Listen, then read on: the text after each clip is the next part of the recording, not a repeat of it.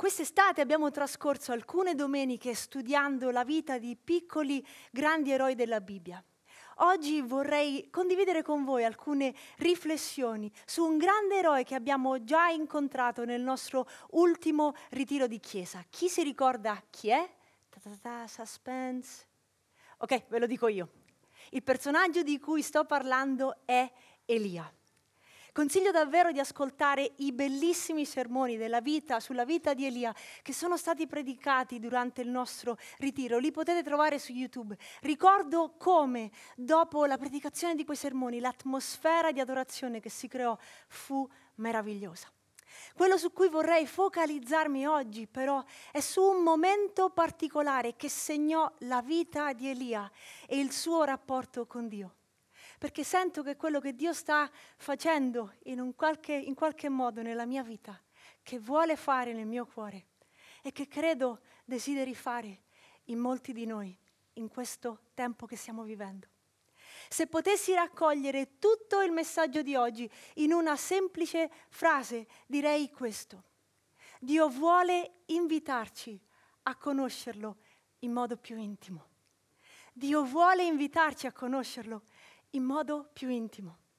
La storia di oggi si trova nel primo libro dei re, al capitolo 19. Ne vedremo soltanto una parte, lo divideremo in tre momenti significativi per la vita di Elia, ma anche per la nostra.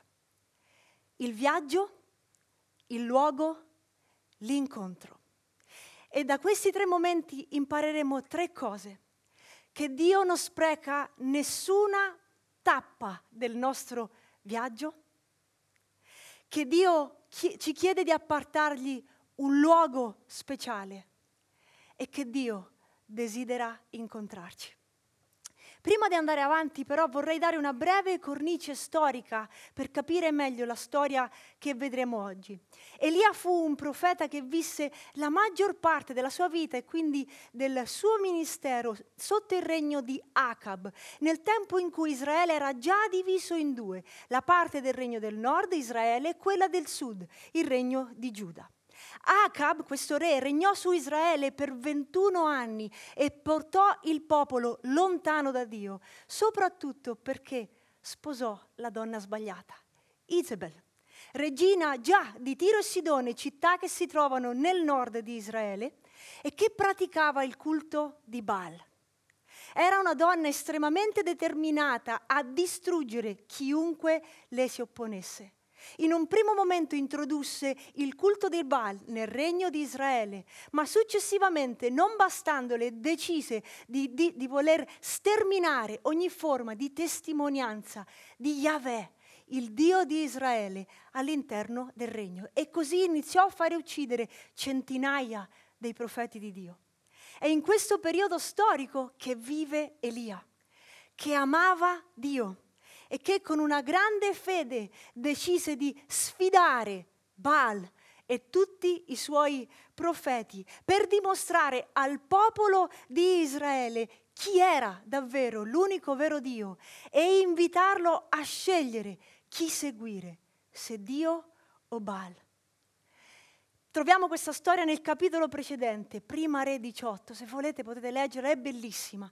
E Dio rispose in questo episodio ad Elia in un modo così speciale davanti a tutto il popolo e ai 400 profeti di Baal che rimasero lì ad invocare il loro Dio senza ricevere alcuna risposta.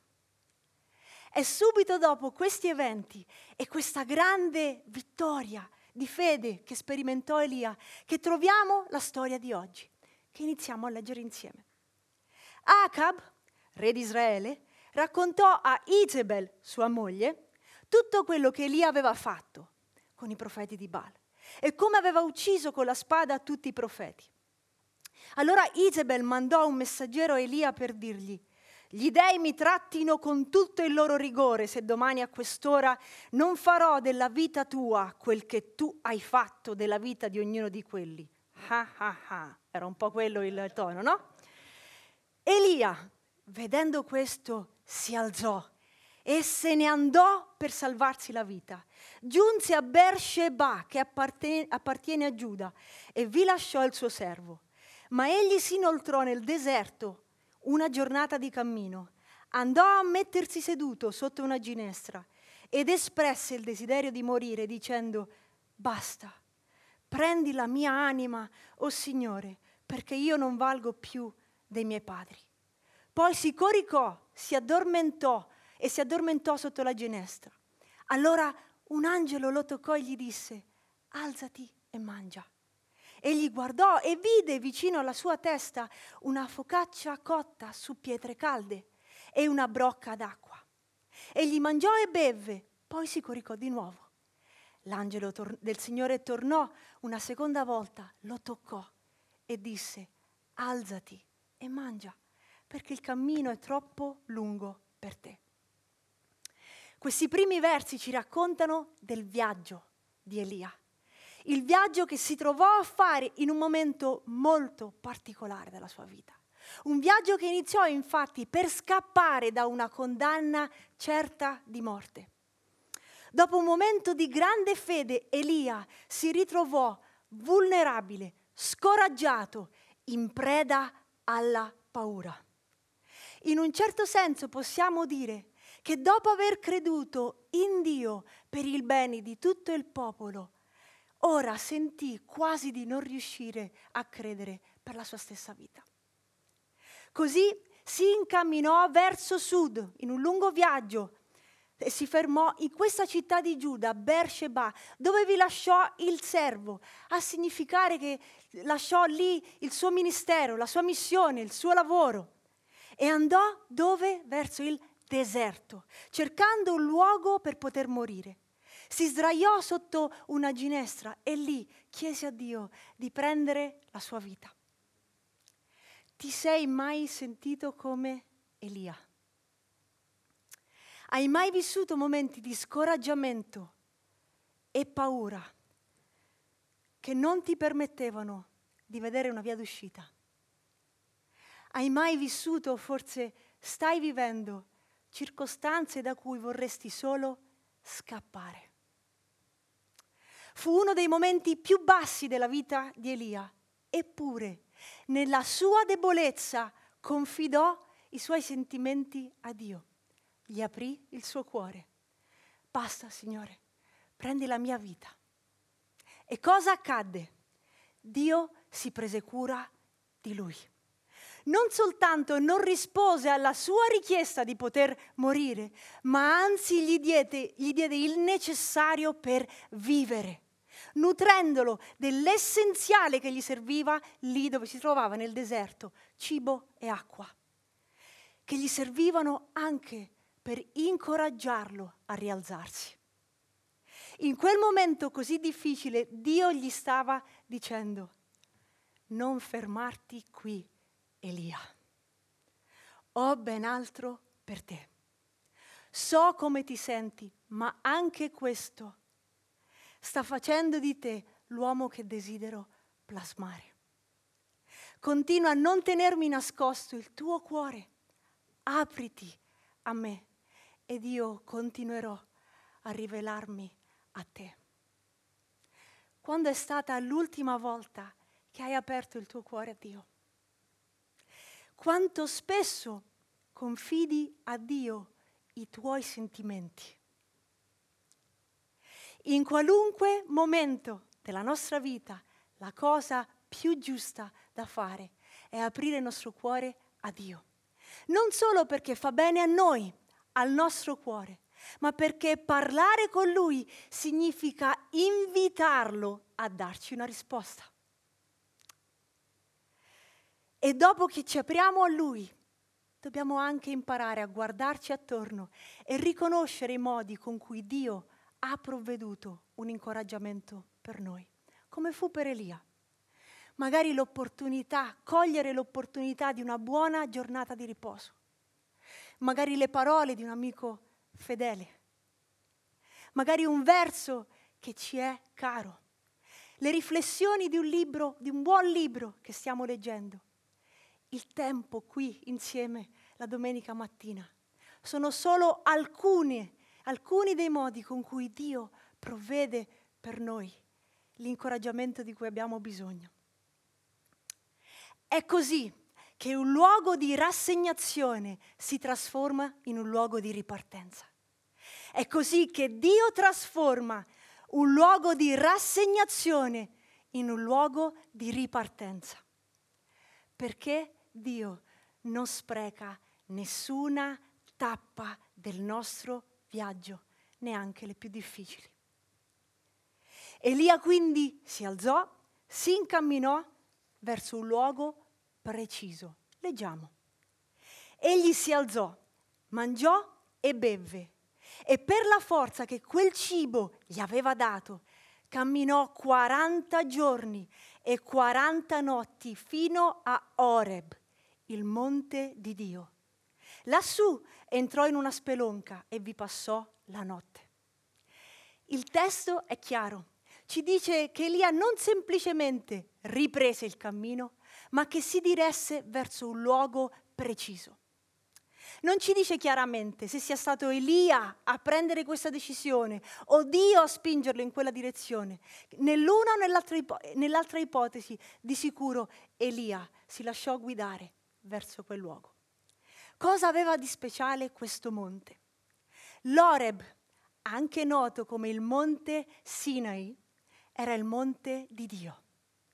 Era proprio quel monte in cui Dio si rivelò a Mosè personalmente. E infatti sono tanti i parallelismi con questa storia.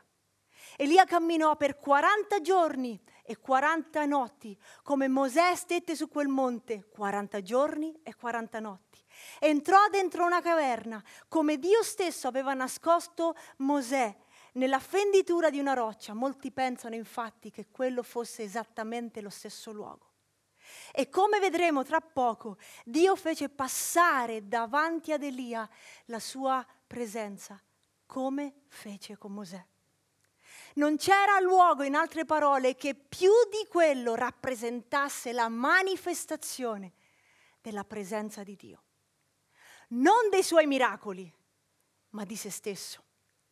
Non dei suoi doni, ma della sua presenza nel momento più basso della sua vita, Dio guidò Elia verso il luogo più alto che poteva immaginare. Nel momento in cui il suo cammino sembrava aver perso direzione, c'era un luogo che fece per lui da bussola, che ripristinò le coordinate della sua vita.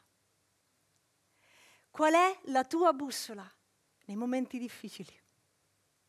Qual è il luogo dove sai che puoi sempre tornare e che detta, ripristina le coordinate della tua vita?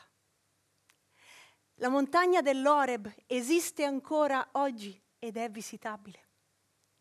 Ma c'è un luogo molto più prezioso che Dio ha scelto per rivelarsi a noi. Anche quello richiede un cammino, spesso molto faticoso ma in quello Dio si rivela a noi in modi ancora più speciali e personali. Questo luogo è il nostro cuore. È un cuore veramente arreso a Dio, un cuore che lo cerchi sinceramente. È questo il luogo speciale che Dio ci chiede di appartargli.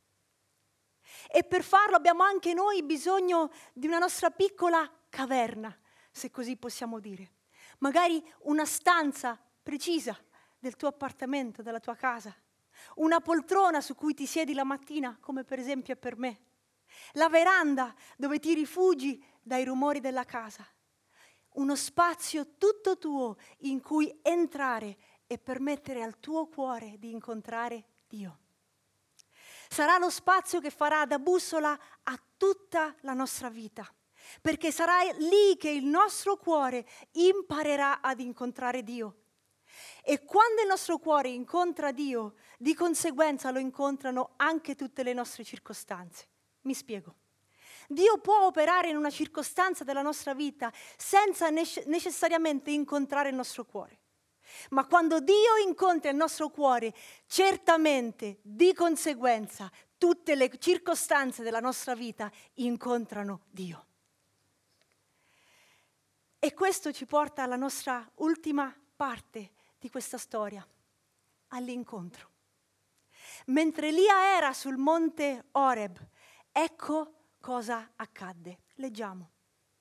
Dio gli disse, va fuori e fermati sul monte davanti al Signore.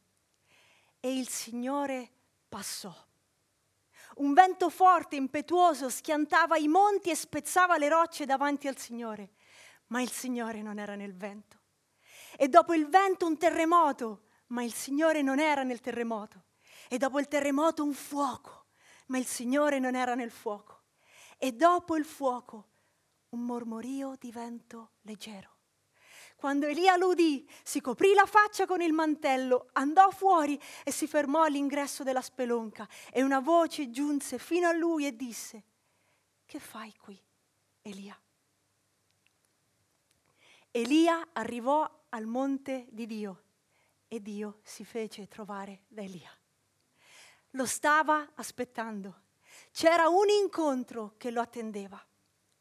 Lo invitò ad uscire fuori e la storia ci dice che il Signore passò. Dio passò davanti ad Elia. Ma prima ci fu un grande vento che rompeva de- le rocce, ma Dio non era nel vento. Poi un terremoto, ma Dio non era nel terremoto. Poi un fuoco, ma Dio non era nel fuoco. In quell'incontro così speciale, Dio voleva che Elia capisse prima di tutto dove lui non era. Non era negli effetti speciali, non era in una forza distruttiva, non era nel frastuono. Elia aveva già conosciuto la potenza di Dio, ma ora Dio voleva fargli conoscere la sua presenza. Arrivò allora un, mer- mormorio di vento leggero, un lieve sussurro. Elia capì che Dio era in quel sussurro, in quella voce, e subito si coprì la faccia con il mantello. Mi sono chiesta cosa aveva questa voce di diverso da quella con cui Dio già parlava ad Elia. La risposta che mi sono data è che c'era tanto altro che Dio voleva rivelare ad Elia, che lo stava invitando ad un'intimità ancora più grande, a conoscerlo ancora più da vicino. Il fuoco, il vento, il terremoto non hanno bisogno di una grande vicinanza per essere visti. Il lieve sussurro, sì. Una voce leggera ha bisogno che andiamo più vicino per ascoltarla. È in questa vicinanza che Dio stava invitando Elia ad entrare. Che meraviglia! È in questa stessa intimità che Dio sta invitando oggi me e te ad entrare. Dio voleva che Elia fosse partecipe non solo di ciò che faceva, ma soprattutto di chi lui era. Allo stesso modo Dio desidera darci molto più di un'esperienza saltuaria con Lui. Desidera farci conoscere chi Lui è, non solo cosa può fare. Conoscere la sua presenza e non solo la sua potenza, la sua voce e non solo i suoi doni. È un'intimità che ci chiede di imparare a fermarci ad aspettarlo e ad avvicinarci, a fermarci per fare spazio al silenzio e ad ascoltare la sua voce, ad, aspettar, ad aspettarlo non andando di fretta, ma offrendogli il nostro tempo, ad avvicinarci non rimanendo in superficie, ma diventando più vulnerabili con Lui. È un'intimità che richiede tutto il nostro cuore perché dall'altra parte c'è tutto il cuore di Dio. È una vulnerabilità a cui ci invita, perché dall'altra parte è una vulnerabilità che si dona. Dio ci sta invitando a conoscerlo in modo molto più intimo, a vivere il nostro viaggio con Lui, ad avere un luogo speciale in cui incontrarlo. Mercoledì sera 23, tra un paio di settimane, la prossima settimana, avremo una serata di lode e preghiera, dove accoglieremo e risponderemo a questo invito di Dio come comunità. Ma in questo momento, mentre riprendiamo ad adorare, rispondiamo all'invito di Dio personalmente con le nostre vite, tenendo in mente il tuo viaggio, il luogo e l'incontro, perché Dio ci sta invitando a conoscerlo più intimamente.